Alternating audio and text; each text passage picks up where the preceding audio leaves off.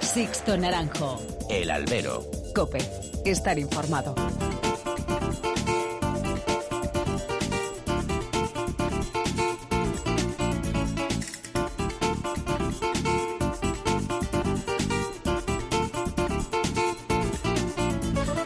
¿Qué tal? Muy buenas y bienvenidos a esta nueva emisión del Albero, a la cita con los toros que tenéis todas las semanas aquí, en cope.es. Han recibido un cordial saludo de quien nos habla, de Sixto Naranjo, en nombre de todo el equipo que hace posible este programa. Bueno, pues, ¿quién decía que nos íbamos a aburrir una vez acabada la Feria de San Isidro, eh? La corrida de Memoriam, la Copa Chenel, Quadri... Y es que la temporada bulle y la actualidad nos arrolla, así que vayamos por partes. Vaya domingo vivimos la pasada semana en Las Ventas. Pasión, polémica, disputas, orejas, peticiones... Y un torero, Andrés Roca Rey, que se jugó limpiamente la vida en una actuación valiente y gallarda como pocas veces se ha visto. Y aquí mis respetos y admiración. Ya en su primero superó las brusquedades del toro de Victoriano del Río y sublimó esa apuesta con el sexto. Ahí, tras una fortísima voltereta, llegó toda una exhibición de amor propio y valor al alcance de muy pocos. Tras un paso tibio por San Isidro, el peruano se ha sobrepuesto a la exigencia y un ambiente a la contra para cortar una oreja en su primero y quedarse a las puertas de la salida a hombros tras su faena al sexto. Y ahí llegó la gran polémica. El presidente incumplió el reglamento, punto 1. Y es que había petición más que suficiente para la oreja, pero, punto 2. En Madrid, después de un metisaca y media estocada, pues a lo mejor no hay que pedir esa oreja. Hay otros premios intermedios que recompensan y aquilatan lo que pasó en el ruedo. Y esa vuelta al ruedo fue el premio cabal a lo realizado por Andrés Roca Rey. Y es que no siempre tampoco se puede abrir la puerta grande de Las Ventas, y al torero peruano le quedan aún muchas tardes y muchos toros para seguir marcando una época.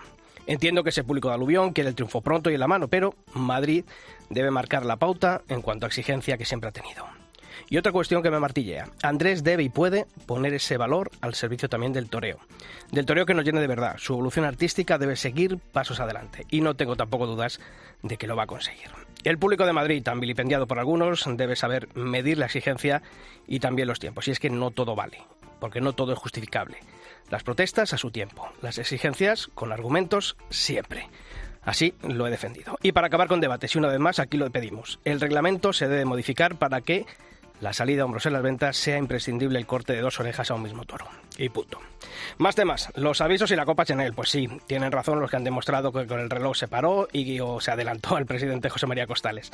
Y todo parece indicar que hubo un perjudicado, Borja Jiménez. Son hechos irrefutables con el reloj en la mano, pero tampoco veo una mano negra como algunos dicen en redes sociales.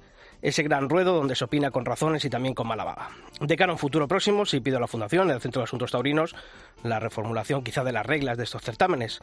Puntuar cuestiones tan intangibles y subjetivas como la actitud, la lidia o la expresión están pareciendo injustas, vistas esas puntuaciones, y también la elección de un jurado más serio y más consecuente. Y sé de las dificultades para convocar a quien debe impartir justicia en ese papel, pero entendémoslo e intentémoslo. Y luego la última polémica en tan pocos días, el veto de Quadri a las plazas de Nautalia, tal y como ha desvelado nuestro compañero Álvaro Acevedo en Cuadernos de Tauromaquia. Hay casas ganaderas donde se visten por los pies y ahí siguen haciéndolo, pasen las generaciones que pasen. Frente a abusos y a decisiones injustas, la decisión de la familia Quadri de no lidiar en Valencia después de los juegos de la empresa Nautalia con sus toros en la Plaza de las Ventas. Alguien ha dicho hasta aquí ante la falta de seriedad, según explica Acevedo. Así que chapó a la familia Quadri y a su dignidad frente a los abusos. ¡Comenzamos!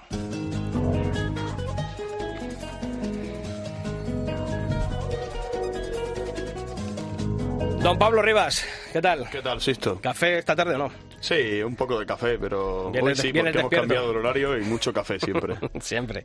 Bueno, pues ya sabéis que tenemos abiertos todos los canales de comunicación entre vosotros y esta redacción. Sabéis que nos podéis escribir a través de las dos direcciones de mail que tenemos, albero@cope.es y toros@cope.es. En Facebook nos podéis encontrar en esta red social si tecleáis facebook.com/alberocope y en Twitter nuestro usuario @alberocope. Y Pablo, esta semana la madre, ¿no?, de todas las batallas, de las guerras, de las polémicas. Si fue justa o injusta la decisión del presidente de Las Ventas este domingo al no conceder la oreja del sexto toro a Roca Rey. Lo que fue antirreglamentaria, pero eso es otra cosa. Le hemos preguntado a todos nuestros oyentes y un 72,5% dicen que fue justa.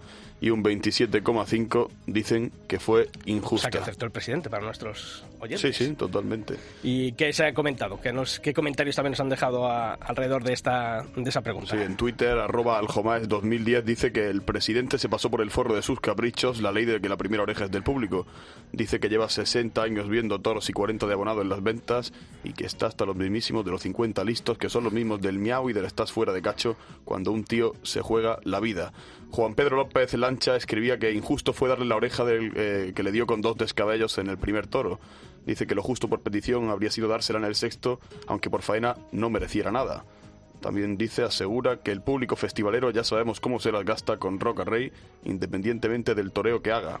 Y hay más opiniones. @Oscar113 piensa que la primera la da el que paga. El presidente está obligada a concederla, le guste o no.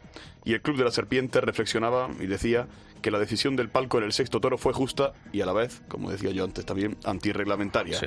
Y Fernando Martín en Facebook comentaba: creo que si se ha pedido que las faenas sean rotundas en las otras puertas grandes de San Isidro, no se puede decir ahora lo contrario. Asegura que las dos faenas no culminaron con una estocada que hiciera al toro rodar, pero hay que recordar que la primera es del público, por lo que el debate está ahí. Y sugiere Fernando un aspecto que creo que lo decimos ya muchos, ¿no?, que es que debería abrirse la puerta grande de las ventas con 2 trofeos en un mismo toro. Bueno, pues eso es el debate, ¿no? El debate que ha estado candente y que nos ha tenido más que entretenidos durante esta semana. O sea, tú dices antirreglamentaria la decisión del presidente, sí, ¿no? Yo salí de la plaza muy cabreado el domingo. Cabreado, pues yo salí contentísimo. El ambiente que hubo, unos a favor, otros en contra. Yo venía del Madrid tiene que ser eso, Pablo. Yo venía del Corpus de Granada tan encantado, todo felicidad, todo oreja, ni una disputa, y llegué aquí, vi esto y dije, pero ¿esto qué es? Esta no es nuestra fiesta. Y encima mañana madrugar, otra noche. Qué mal, todo mal. Bueno, pues os seguimos leyendo. Sixto Naranjo, El Albero. COPE, estar informado.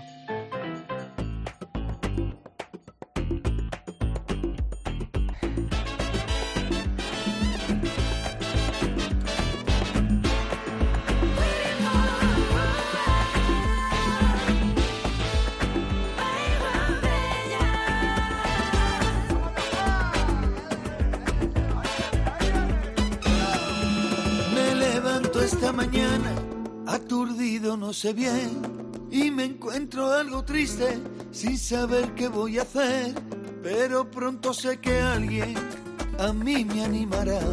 Es mi amiga la que quiero, la que siempre está genial. Cuando marco su teléfono, qué casualidad, son las cosas del destino. Bueno, pues muchos protagonistas los que tenemos hoy en el estudio del Albero. Te quejarás, Pablo, ¿eh? Sí, estoy muy bien cuidado. Vaya cartelazo que han acabado los especiales de San Isidro, pero sigue el desfile por la cadena COPE, por el Albero, por este podcast de toros que hacemos todas las semanas en cope.es. Pues contamos con los finalistas flamantes de la Copa Chenel. Don Juan del Álamo, muy buenas tardes, torero. Muy buenas tardes, ¿qué tal? Isaac Fonseca, muy buenas también. Muy buenas, estamos aquí contentos. Eso te iba a decir, Pablo, los veía ahora mismo tan serios, digo, no sé si es que impone el micrófono, pero si yo ya... No. Juan y Isaac... Y ya, además se están dando ya un tour por todos los sitios que yo creo que ya están curtidos. ¿Cómo estás llevando estos días previos a esa gran final de Colmenar Viejo, Juan? Bueno, pues bien, voy intentando estar lo más centrado posible, con los entrenamientos, con los días de campo... y compaginándolo, como no, pues con todo tipo de reportajes que nos muestra la Fundación del Toro de Lidia con la Copa Chenel, ¿no? Y bueno, pues entrevistas ayer, hoy, ahora aquí con vosotros. Bueno, la verdad que encantado, porque al final del todo pues estoy viviendo el toro, que es lo que me gusta. Isaac Fonseca, triunfador del circuito de novedades de la Comunidad de Madrid y finalista de la Copa Chenel. ¿Se está haciendo largo o se está haciendo corta la espera de esta gran final? A su debido tiempo, yo creo que va pasando, pero sobre todo con la máxima ilusión de que ya llegue la tarde, ¿no? Es Colmenar Viejo, el pueblo que me ha visto crecer aquí en España, y quieras o no, pues eso también crea responsabilidad. pero lo que tengo claro es que ya quiero que llegue el día y saber qué va a pasar. Pues vais a tener mucha suerte. Yo creo que además es un cartel muy bonito, este mano a mano con tres ganaderías que además dos han demostrado ya en esta Copa Chenel en el 2021, la de Zacarías, el año pasado la de Monte Alto, que está en un gran momento, y una ganadería muy del gusto de la afición de Madrid como es Pala. Y aquí a mi derecha, a nuestra derecha, Pablo, tenemos a Vidal Pérez Herrero, editor taurino, gran aficionado, con su editorial Temple ahí como siempre luchando con ella, y que hoy nos viene a presentar un libro, la verdad es que precioso, que he tenido el gusto de echar un vistazo en estos últimos días, que habla de un taurino que creo que, como bien dice el antetítulo, historia viva del toreo. Vidal, muy buenas. Muy buenas tardes y enhorabuena por tu programa, y también enhorabuena a los toreros.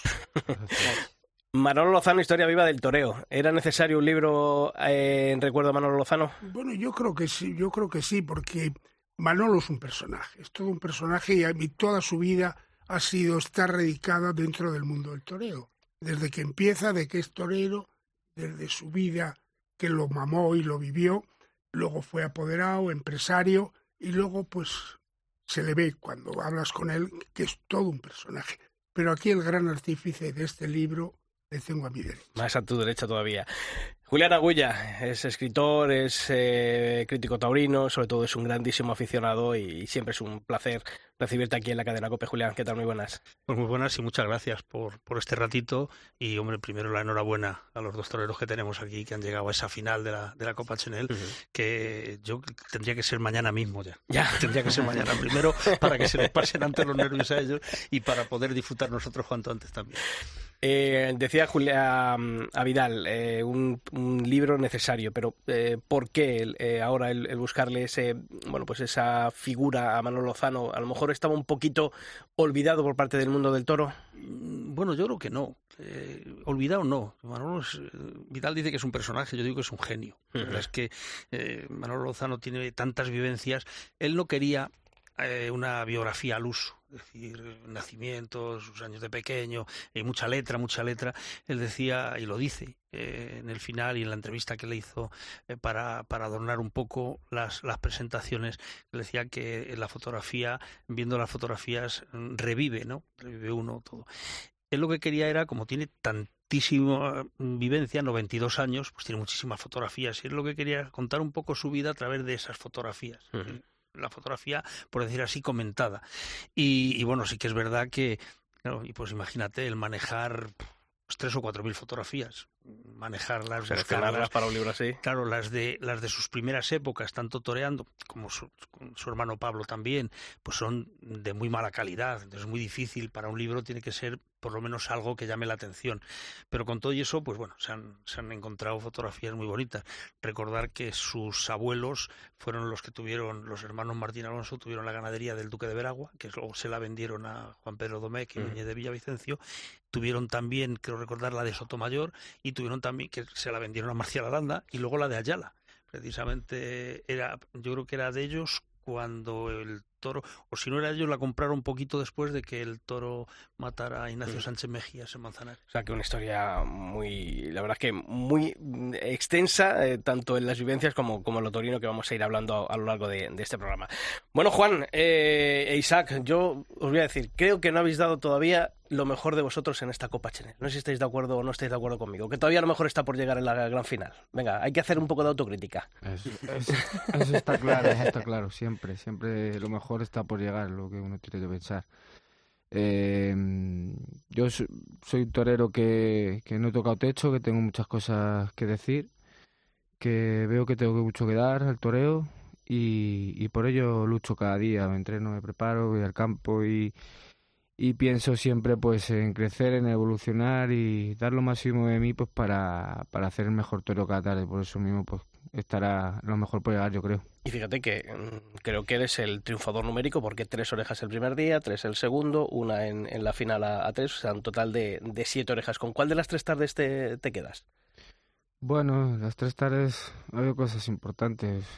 En la primera, el toro de Mara Mayoral, la verdad que me encontré muy a gusto. Digamos que de las veces que más despacio toré por momentos, aunque fue una faena que duró poco, pero con mucha intensidad. Luego también, pues en el segundo día me quedo con la entrega absoluta en el segundo toro, un toro de Castillejo que fue complicado, difícil, no se lo puso nada fácil a los banderilleros y que estaba muy por definir cuando cogí la muleta. Y ese toro, bueno, pues tuve que echar la pata para adelante y apostar sobre todo en las primeras tandas mucho, pues para convencerlo y para que rompiera. Entonces esa faena tuvo mucho mérito y con eso me quedo de ese día. Y de la del otro día, quizá a lo mejor vino en el primer toro, un quite que le hice por Chicolina, una media que se la pegué muy despacio. Y luego la muleta también hubo tandas de naturales muy, muy interesantes. Isaac, ¿tú con cuál de tus tardes te quedas? Porque ha sido un poquito, bueno, tío vivo, ¿no? La primera, el día de Torres de la Alameda, marcada por la voltereta. La segunda en Colmenar de Oreja, en la que la corrida no terminó de funcionar. Y yo recuerdo sobre todo un estoconazo que creo que ahí te elevó la nota y fue fundamental para el paso a la final A3. Y en la final A3 el otro día, creo que con un buen lote intentaste demostrar un pasito, que esa evolución que siempre te estamos diciendo, ¿no? Y te estamos cantando de que hay que ir tarde evolucionando, ¿no? Sí. Comenzaré con esa tarde... que a lo mejor es mi impresión. Comenzaré con esa tarde de Colmenar de Oreja. Mencionas lo de, pues, ser autocríticos, ¿no? Y me quedo con esa. ¿Por qué? Porque me faltó en ese primer toro del vellocino entenderlo un poco más. Uh-huh. Me enganchó varias veces... me faltó entenderlo. Y al de Arauz de Rubles, pues fue complicado el toro, ¿no? Tampoco había mucho que hacerle, pero me quedo con esa entrega de la espada, ¿no? Que pues fácil hubiera sido abreviar y quitármelo de en medio lo antes posible, pero traté de hacerlo lo mejor que pude. Pero bien es cierto que me ayudó mucho el tema de la puntuación de cuadrillas, que estuvo muy bien mi gente. Y que eso me dio pues el pase a esta final. Y claro que pues tarde a tarde quiero evolucionar y creo yo que se ha visto pues ahora en Alalpardo. Pero lo importante pues es seguir avanzando, no sé qué medida lo hago, pero sí que voy pasito a paso. Pablo. Bueno, Sixto, está Twitter que arde, pero es verdad que lo decía, creo que me lo decía esta mañana, muchas veces Twitter no es la realidad, ¿no? Parece que Twitter sea la realidad absoluta, ¿no? Y muchas veces pues simplemente una parte, ¿no? Y una parte de muchas veces de algunos frikis, ¿no? Como yo. Y bueno, quería preguntarles, ya que los tengo aquí, ¿cómo veríais, no, esa opción de la que se habla, de que la que han hablado algunos compañeros periodistas también, de que hubiera una terna, ¿no? De que finalmente Borja Jiménez estuviera también el domingo, ¿no? Y que conste que hemos dado la posibilidad a la Junta de Lidia, nos ha dicho que tampoco querían darle mucho esto. Borja Cardelus me explicó que las actas están firmadas, que es una cuestión técnica y que la decisión está tomada. Sí. Eso, pero bueno. ¿Cómo lo verían los toreros, no? Que un compañero, que Borja Jiménez entrara y que fuera una terna, ¿no? Porque es verdad que vosotros dos también no lo habéis ganado, tener vuestros tres toros. Yo creo que los que menos culpa tienen son ellos. Claro, efectivamente. Pero eso, ¿cómo veríais esa terna? Bueno, a mí no me importaría, ¿no? De hecho, Borja pues podía estar también perfectamente en la final. Es un grandioso torero. Lo ha demostrado el otro día y muchas otras tardes. Y por mi parte no habría ningún problema. Sí que es verdad que bueno, las normas y las reglas del certamen desde un principio han sido esas, han sido las condiciones para todos. Y claro, por esa regla de tres, con respeto a todos los compañeros, pues y respeto al certamen, hay que respetar las distintas clasificatorias, porque si no, por esa regla de tres todos dirían, bueno, ¿y por qué no yo, que me he quedado también a las puertas en otras clasificatorias, por qué no hacemos otra de cuatro o de yo qué sé, ¿no? Entonces, bueno, estas han sido las normas, para bien o para mal, para todos. Pero perfectamente podría estar en la final Borja, como otros compañeros también, que son muy buenos toreros.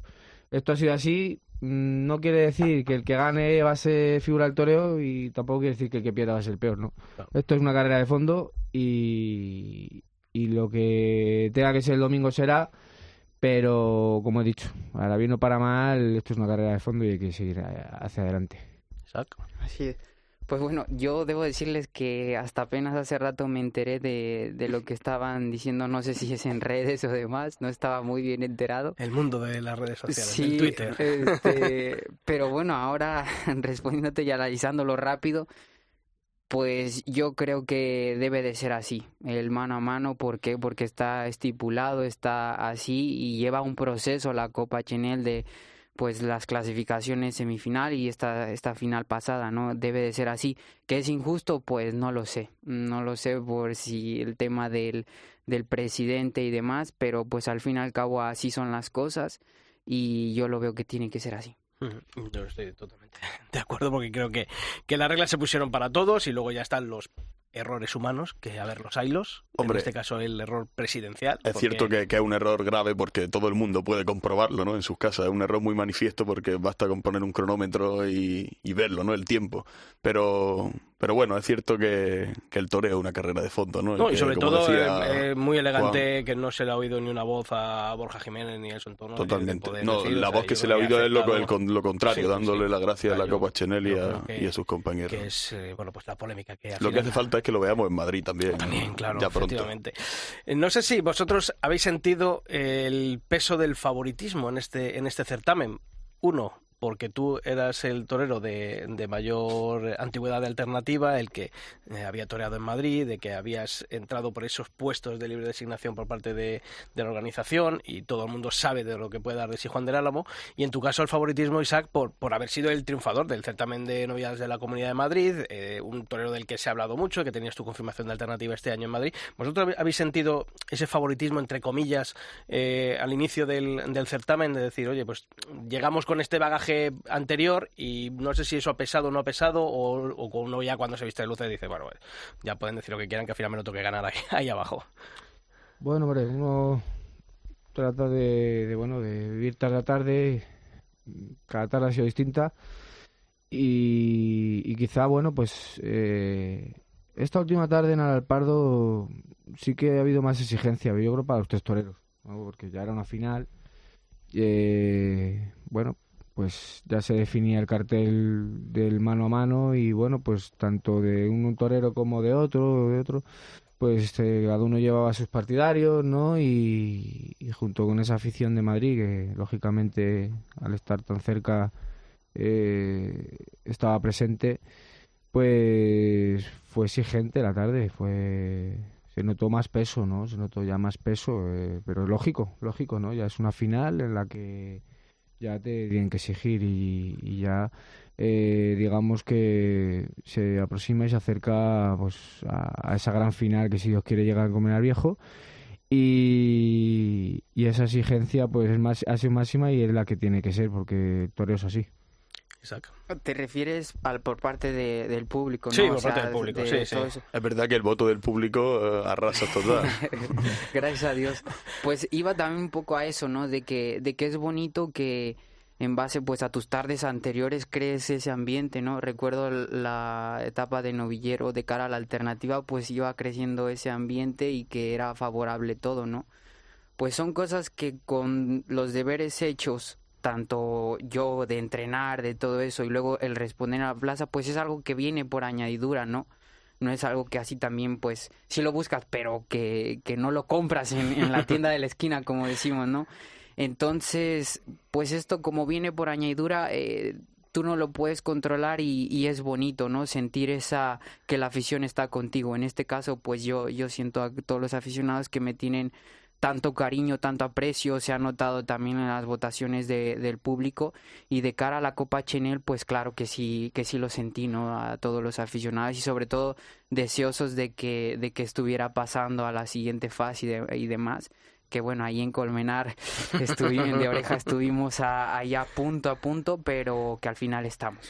¿Os trastoca la preparación o la manera de afrontar todas estas normas de puntuación, de hay que tener cuidado con el aviso, cuidado, a ver, Isaac, Juan, hay que centrarse en ello, que la cuadrilla esté bien porque también puntúa, que el entorno apoye con los votos, porque al final esto no deja de ser un conjunto en el que, aparte de vuestro toreo, que al final es lo fundamental, lo que arrastra, pero que también hay otras circunstancias que pueden decidir el paso a una final, como se ha visto? ¿Os hace afrontar de otra manera el festejo? Al final también, bueno, es algo anecdótico que luego queda en un segundo plano. ¿O sí lo habéis tenido muy presente a la hora de afrontar los festejos? Bueno,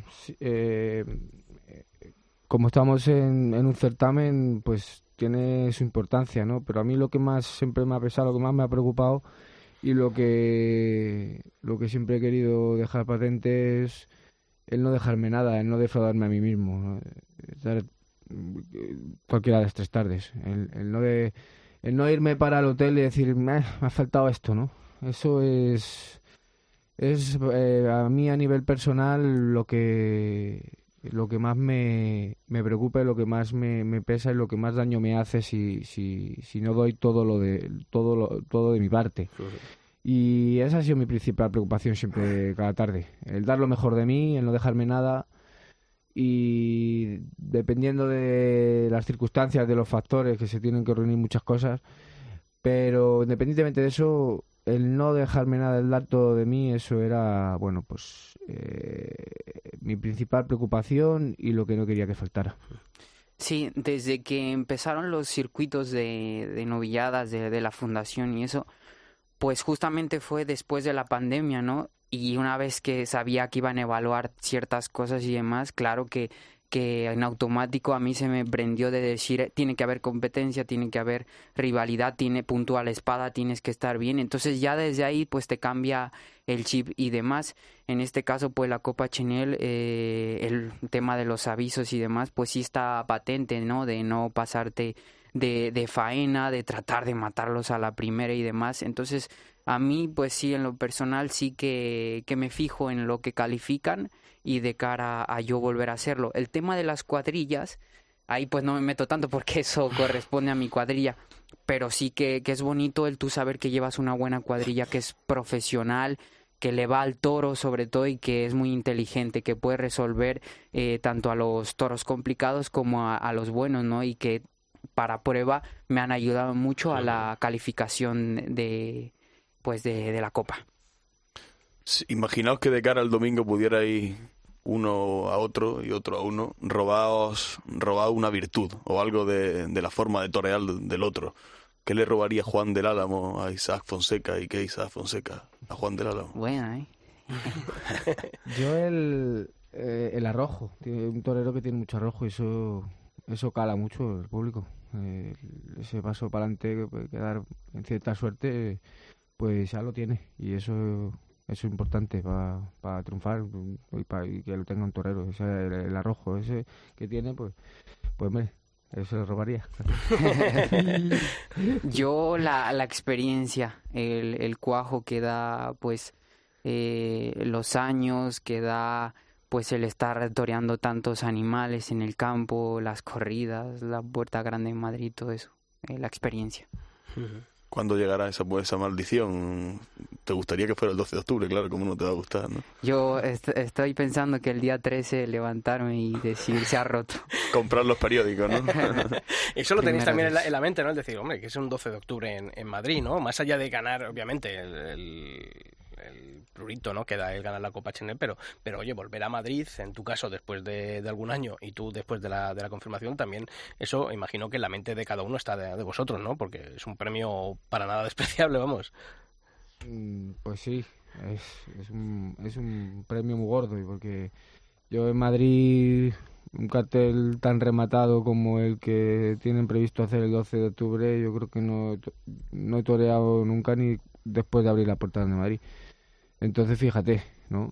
Eso es una oportunidad de oro que lo piensas, claro que lo piensas, pero bueno, todo depende de lo que pase y uno, pues, sabiendo que la recompensa es grande, porque esa es una de las recompensas, también está la satisfacción personal, la profesional, lógicamente, y el reconocimiento de todos los aficionados, del jurado de este certamen, y esa tarde del 12 de octubre en Madrid, que ¿qué vamos a decir? Yo creo que a los dos nos quita el sueño, ¿no? En Madrid, sea el día que día, nos quita el sueño, pero si encima me hablas de un cartel con dos figuras del toreo, pues ya apaga y vámonos, ¿no? O sea que vamos.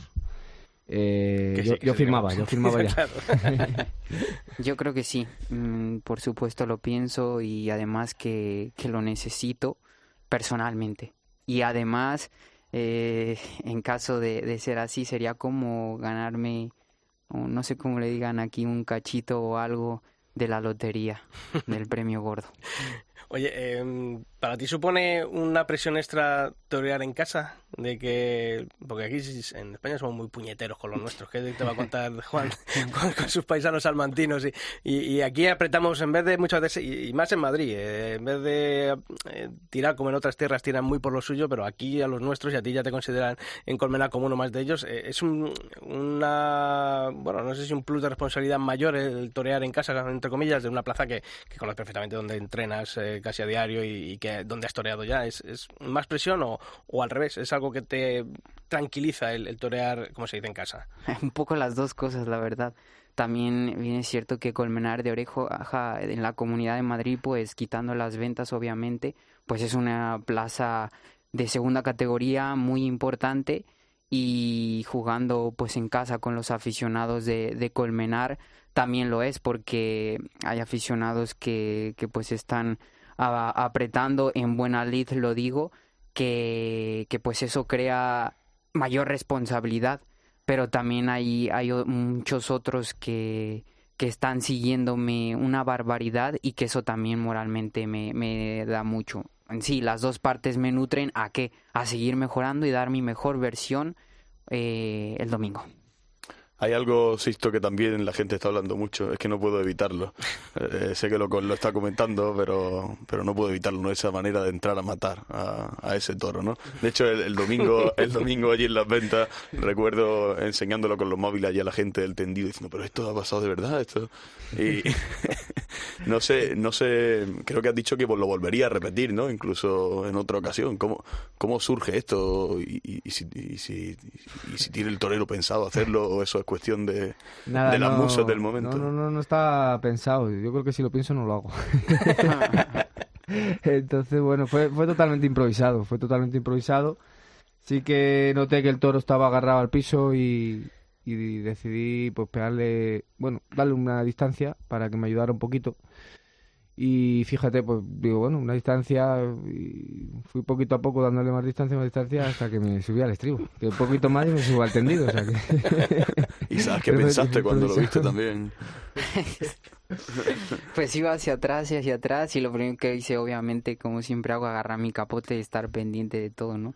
Pero sí, ya veía de que se puso en el estribo en matar, dije, ahora qué va a hacer.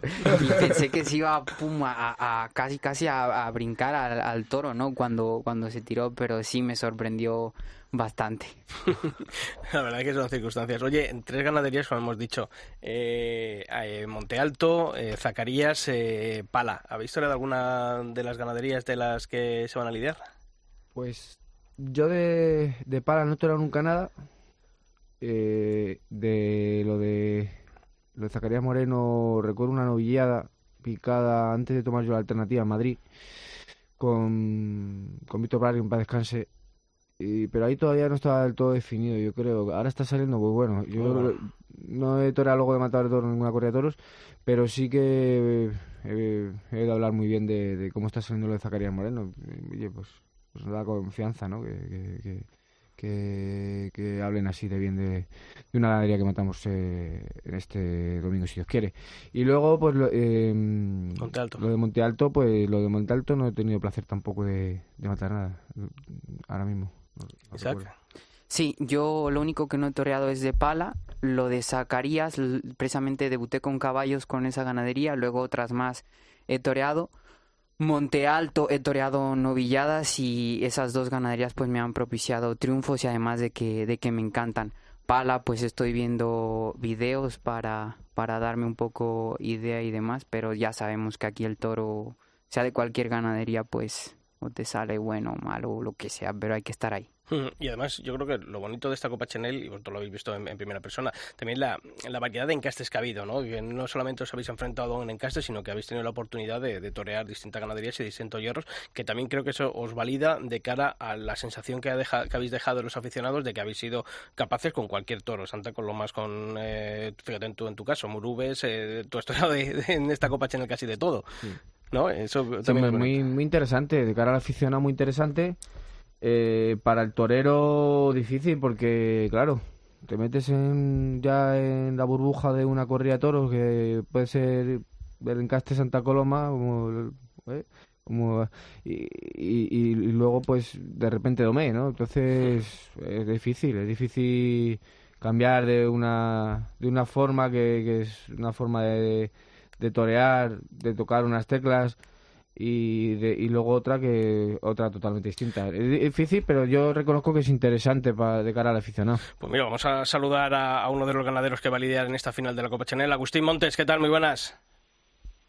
Hola, buenas tardes. Muy buenas. Bueno, no por meter miedo a los toreros que tenemos aquí, porque a ellos ya a estas alturas no les vamos a meter miedo, pero ¿qué tiene preparado Monte Alto para esta final de la Copa Chenel, Agustín? Bueno, pues hay dos toros que en principio pues están en hechuras, están en tipo, están como nos gustan a los ganaderos, pero lo que llevan dentro ellos lo sabrán. Oye, no se te están dando nada mal los circuitos de la Comunidad de Madrid, ¿eh? Porque ya han saltado varios toros y novillos que hemos visto de buen juego, ¿no? Hombre, pues sí, pues esa es la lucha que tenemos todos los ganaderos.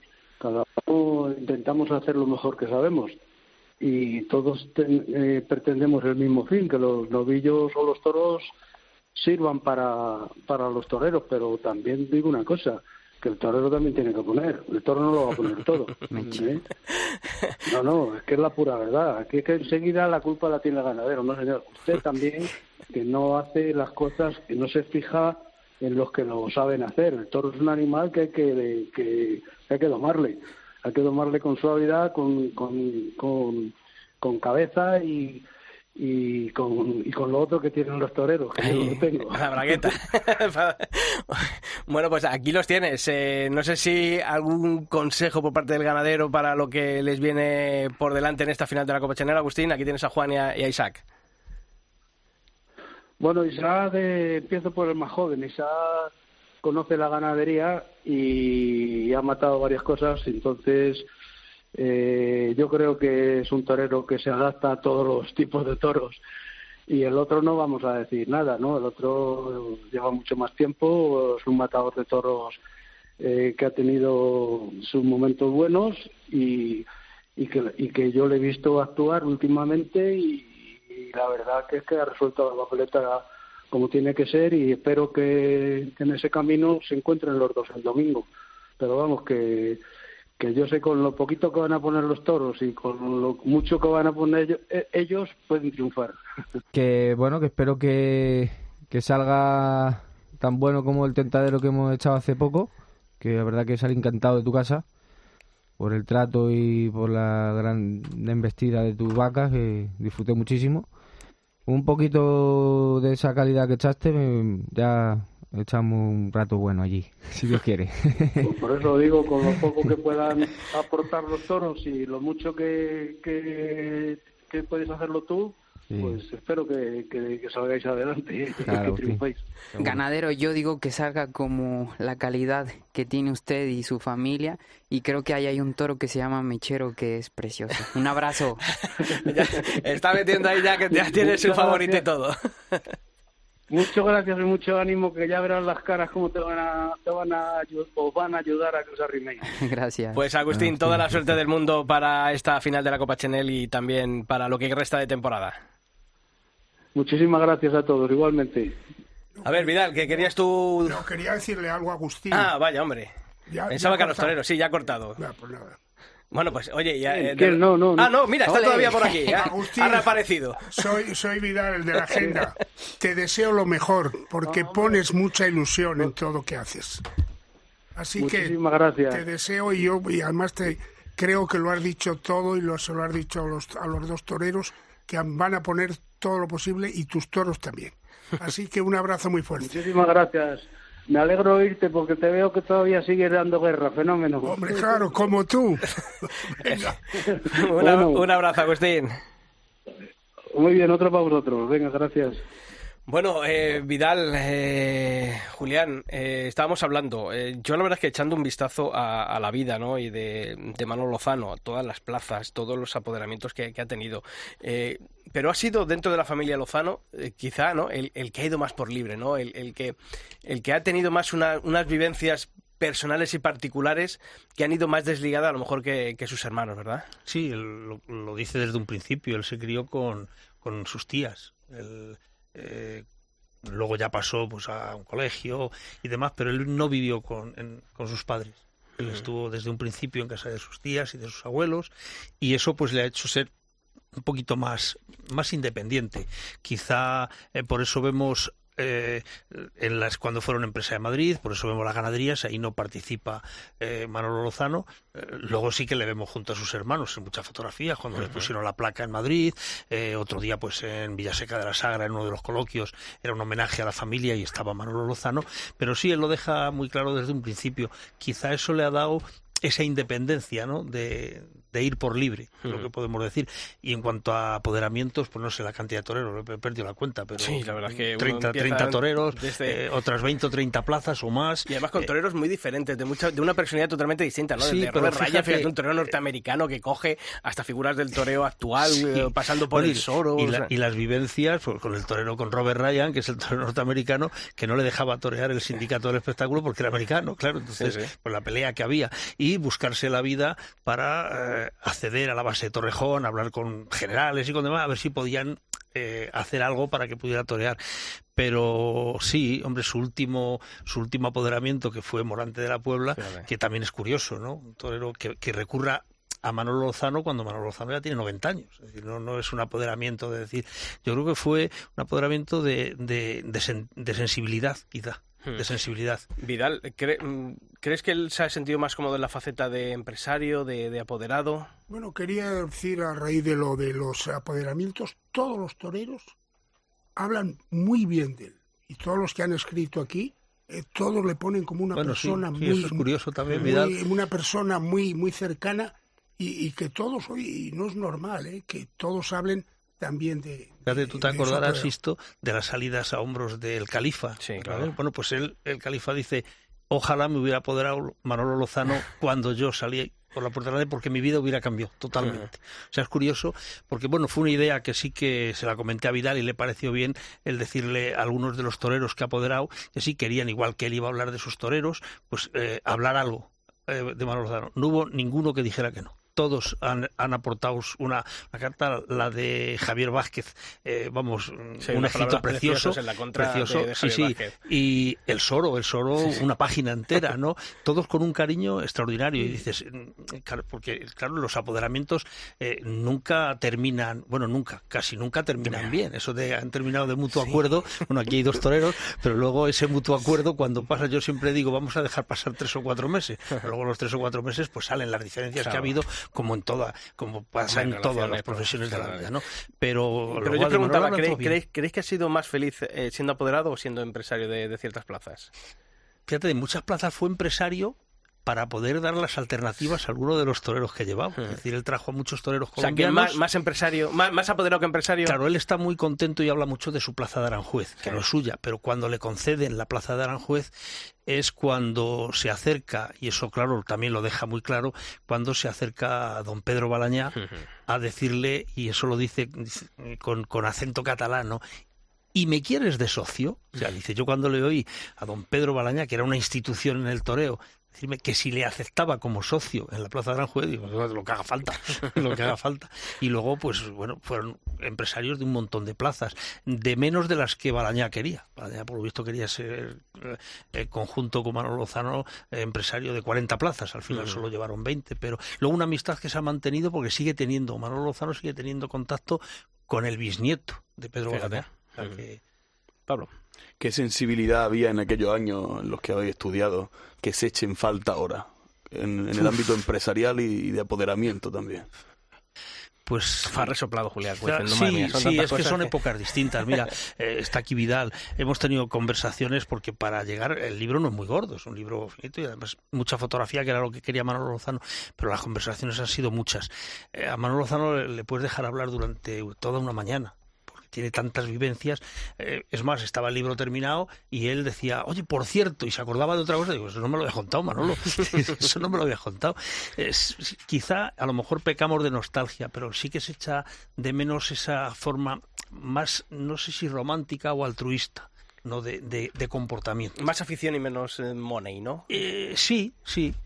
Más componente de afición, de decir, yo estas posiblemente cosas las hago por afición y no por el beneficio. La alternativa de Manolo Lozano, curioso en Tánger, sí.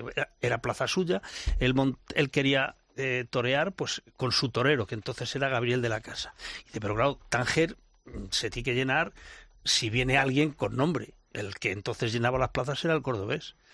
Oye, Manolo, tienes que venir a Tánger. Y el Cordobés se lo toma, no sé si a coña o no a coña, y le dice, yo voy a Tánger, pero si tomas tú la alternativa ese día. Y Manolo no se lo pensó. Pues si tengo que tomar la alternativa, con tal de que vengas a mi plaza, yo tomo la alternativa. Y tomó la alternativa en Tánger. Y la noche anterior estuvieron de baile. De hecho, le cuento una de todas. Dice, yo los mandé a todos a dormir y me quedé bailando con las chicas de allí. Vidal, ¿cuál crees que es el apoderamiento de todos los toreros? Fíjate, las figuras del toreo que hemos comentado, ¿no? Que ha llevado la carrera Manolo Lozano. ¿Cuál crees que le ha llenado más de esa labor de apoderamiento?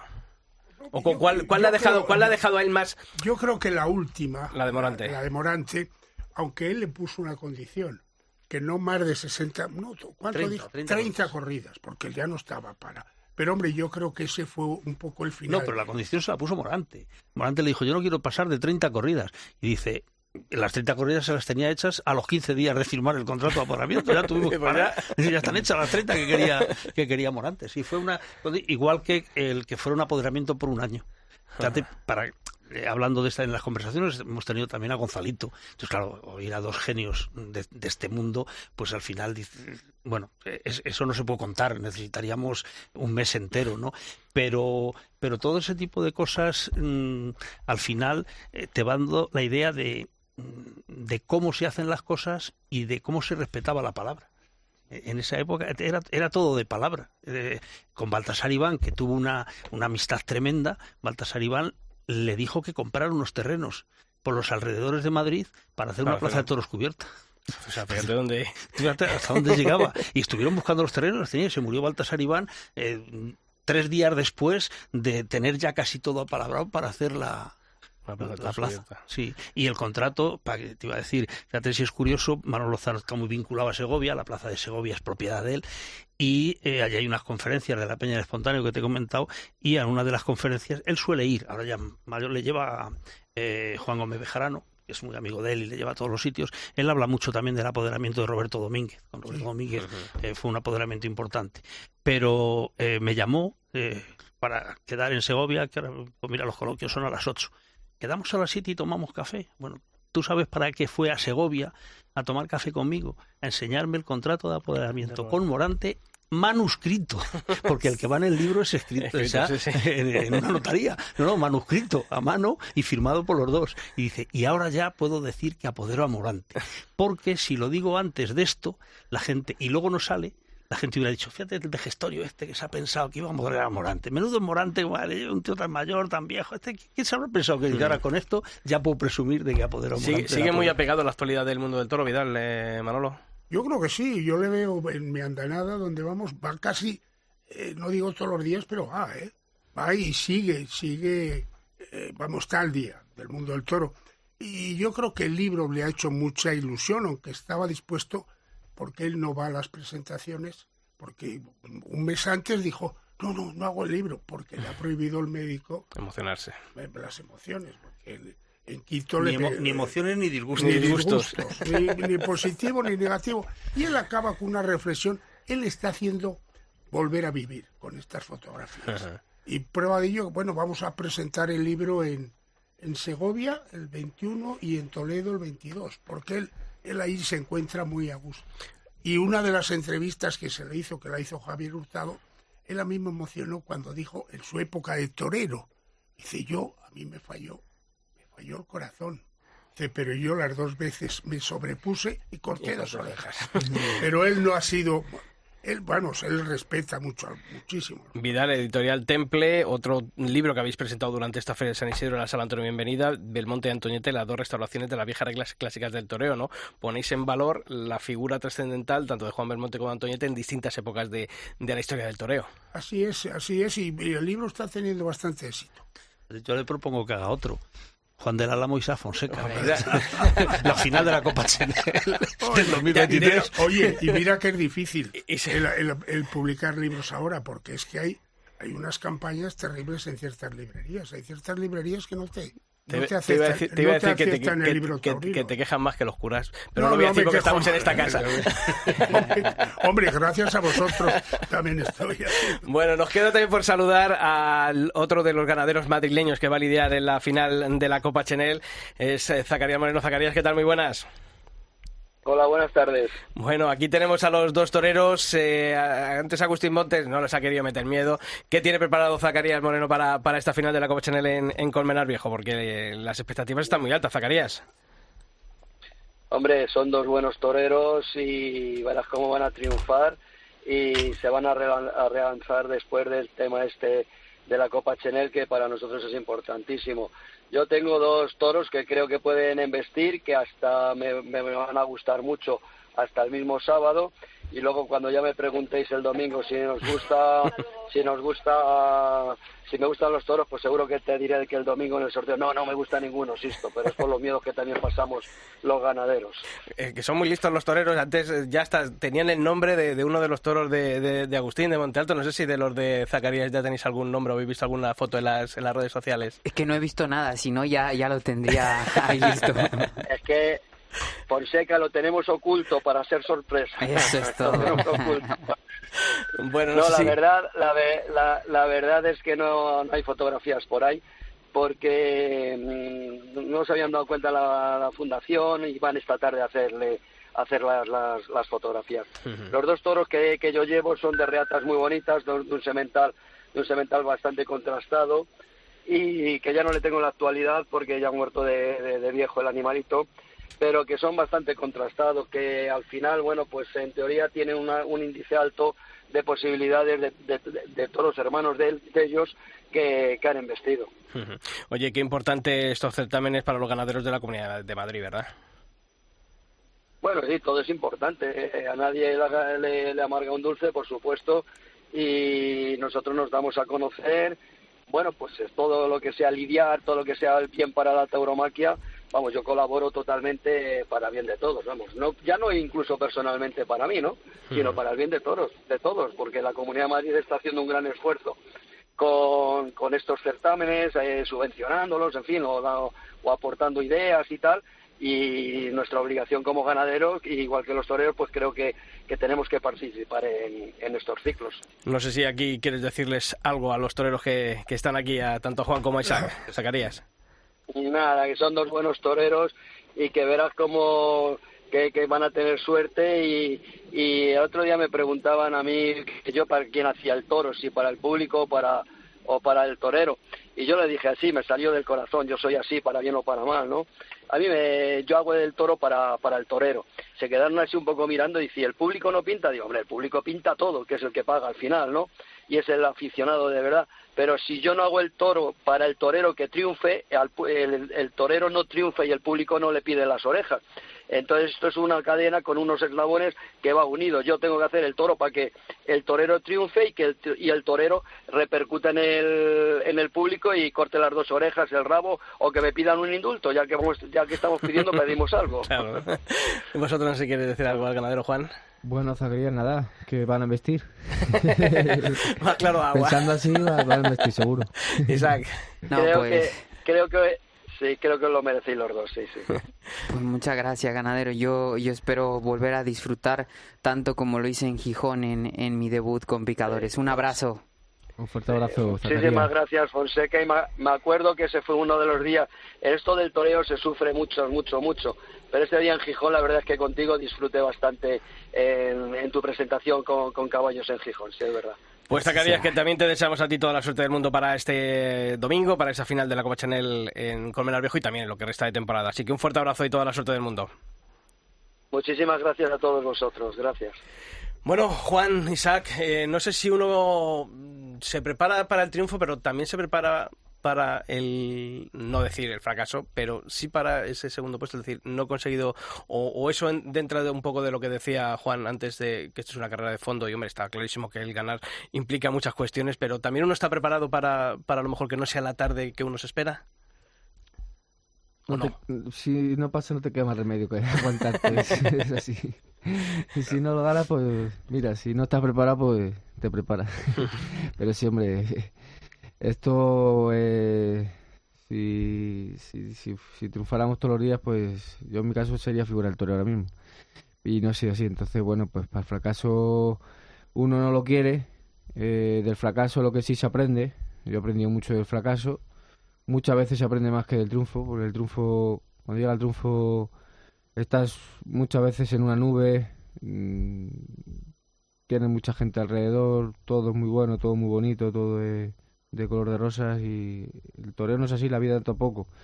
Entonces del fracaso se aprende mucho. Entonces, bueno, yo espero no, yo creo que no, gane o no gane, para mí no va a ser un fracaso. Yo creo que esto es un paso al frente. Y a partir de ahí, si Dios quiere y salen las cosas como van saliendo, que y como voy encontrando, que me voy encontrando bien, pues va a ser importante y no tiene por qué ser un fracaso, independientemente de quién gane. Sí, yo lo pienso a lo que puede llegar a ser si no la gano en este caso. Lo que más miedo obviamente me da es el no estar preparado ante un toro. Entonces, por eso me preparo bastante en todos los sentidos para ello. También, obviamente, está ese plan B de decir, bueno, no la gano, ¿qué sigue? No, pues tengo esto, y aunque no lo tuviera, estarte preparando. Lo que tengo claro es que no pienso mucho en ese plan B. ¿Qué vais a hacer estos días? Queda todavía mucho de aquí al domingo. ¿Vais a ir al campo? No te creas. Sí, queda. ¿Vais a ir al campo? Unos cuentan, otros descuentan. No, ya. ¿Vais a ver la beneficencia? No sé, contadme si vais a hacer algo especial o... Bueno, pues lo que surja, pero pues estar todo lo más centrado posible. Bueno, tengo un tentadero mañana, pues...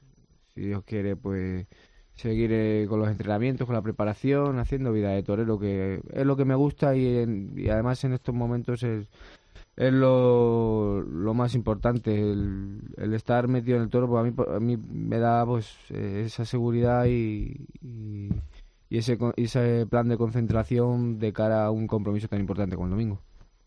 Yo lo que haré pues es estar metido en mis actividades diarias que tengo, que es el toreo de salón, el físico también.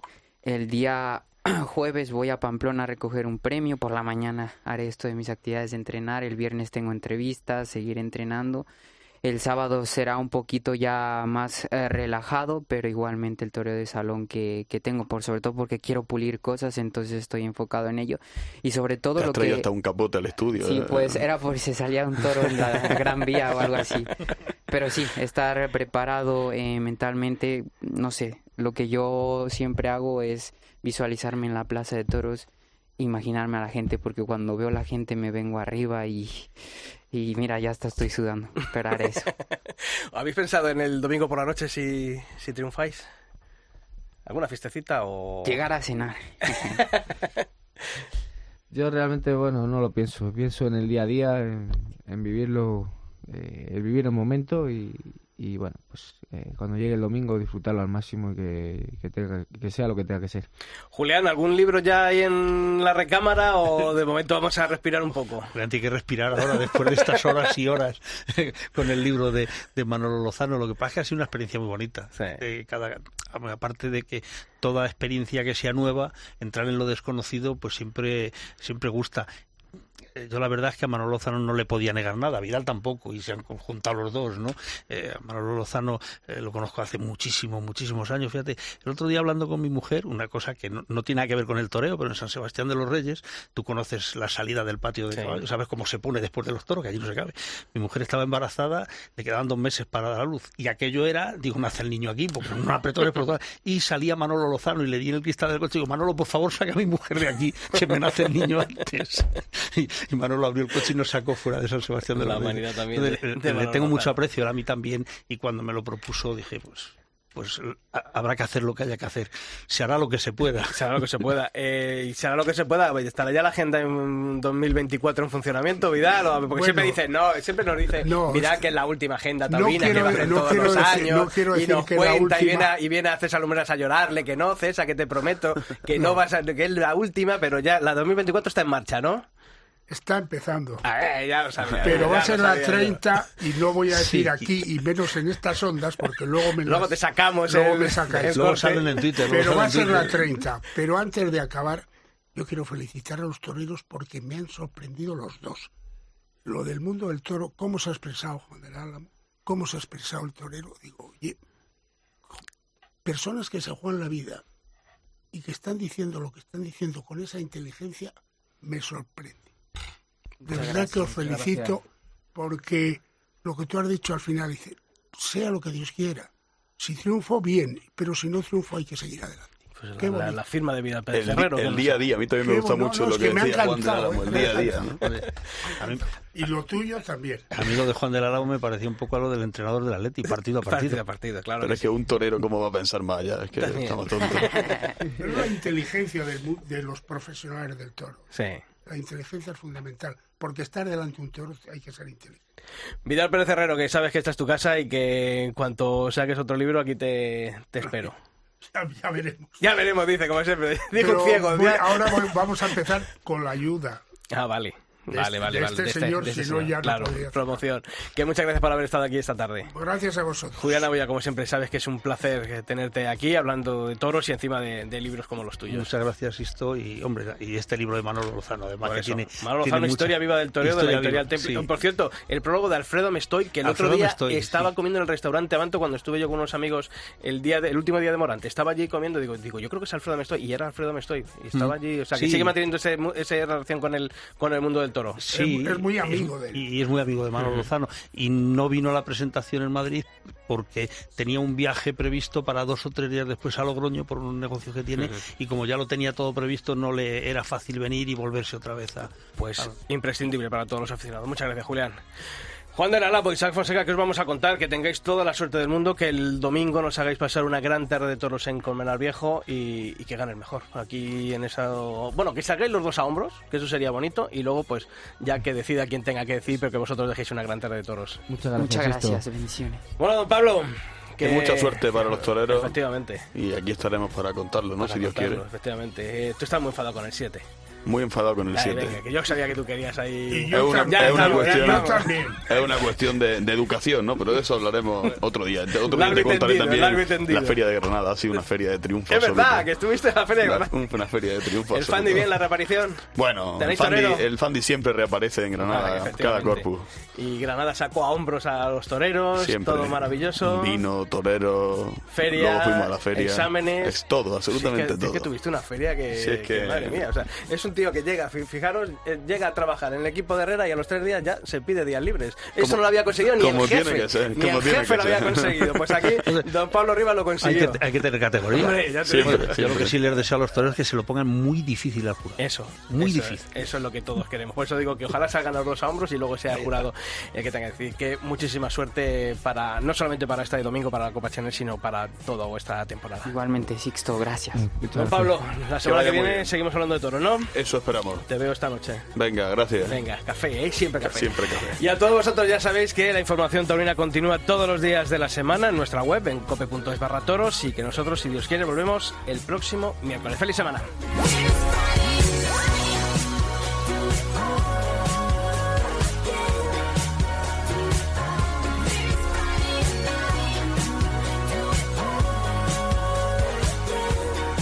Sixto Naranjo. El Albero.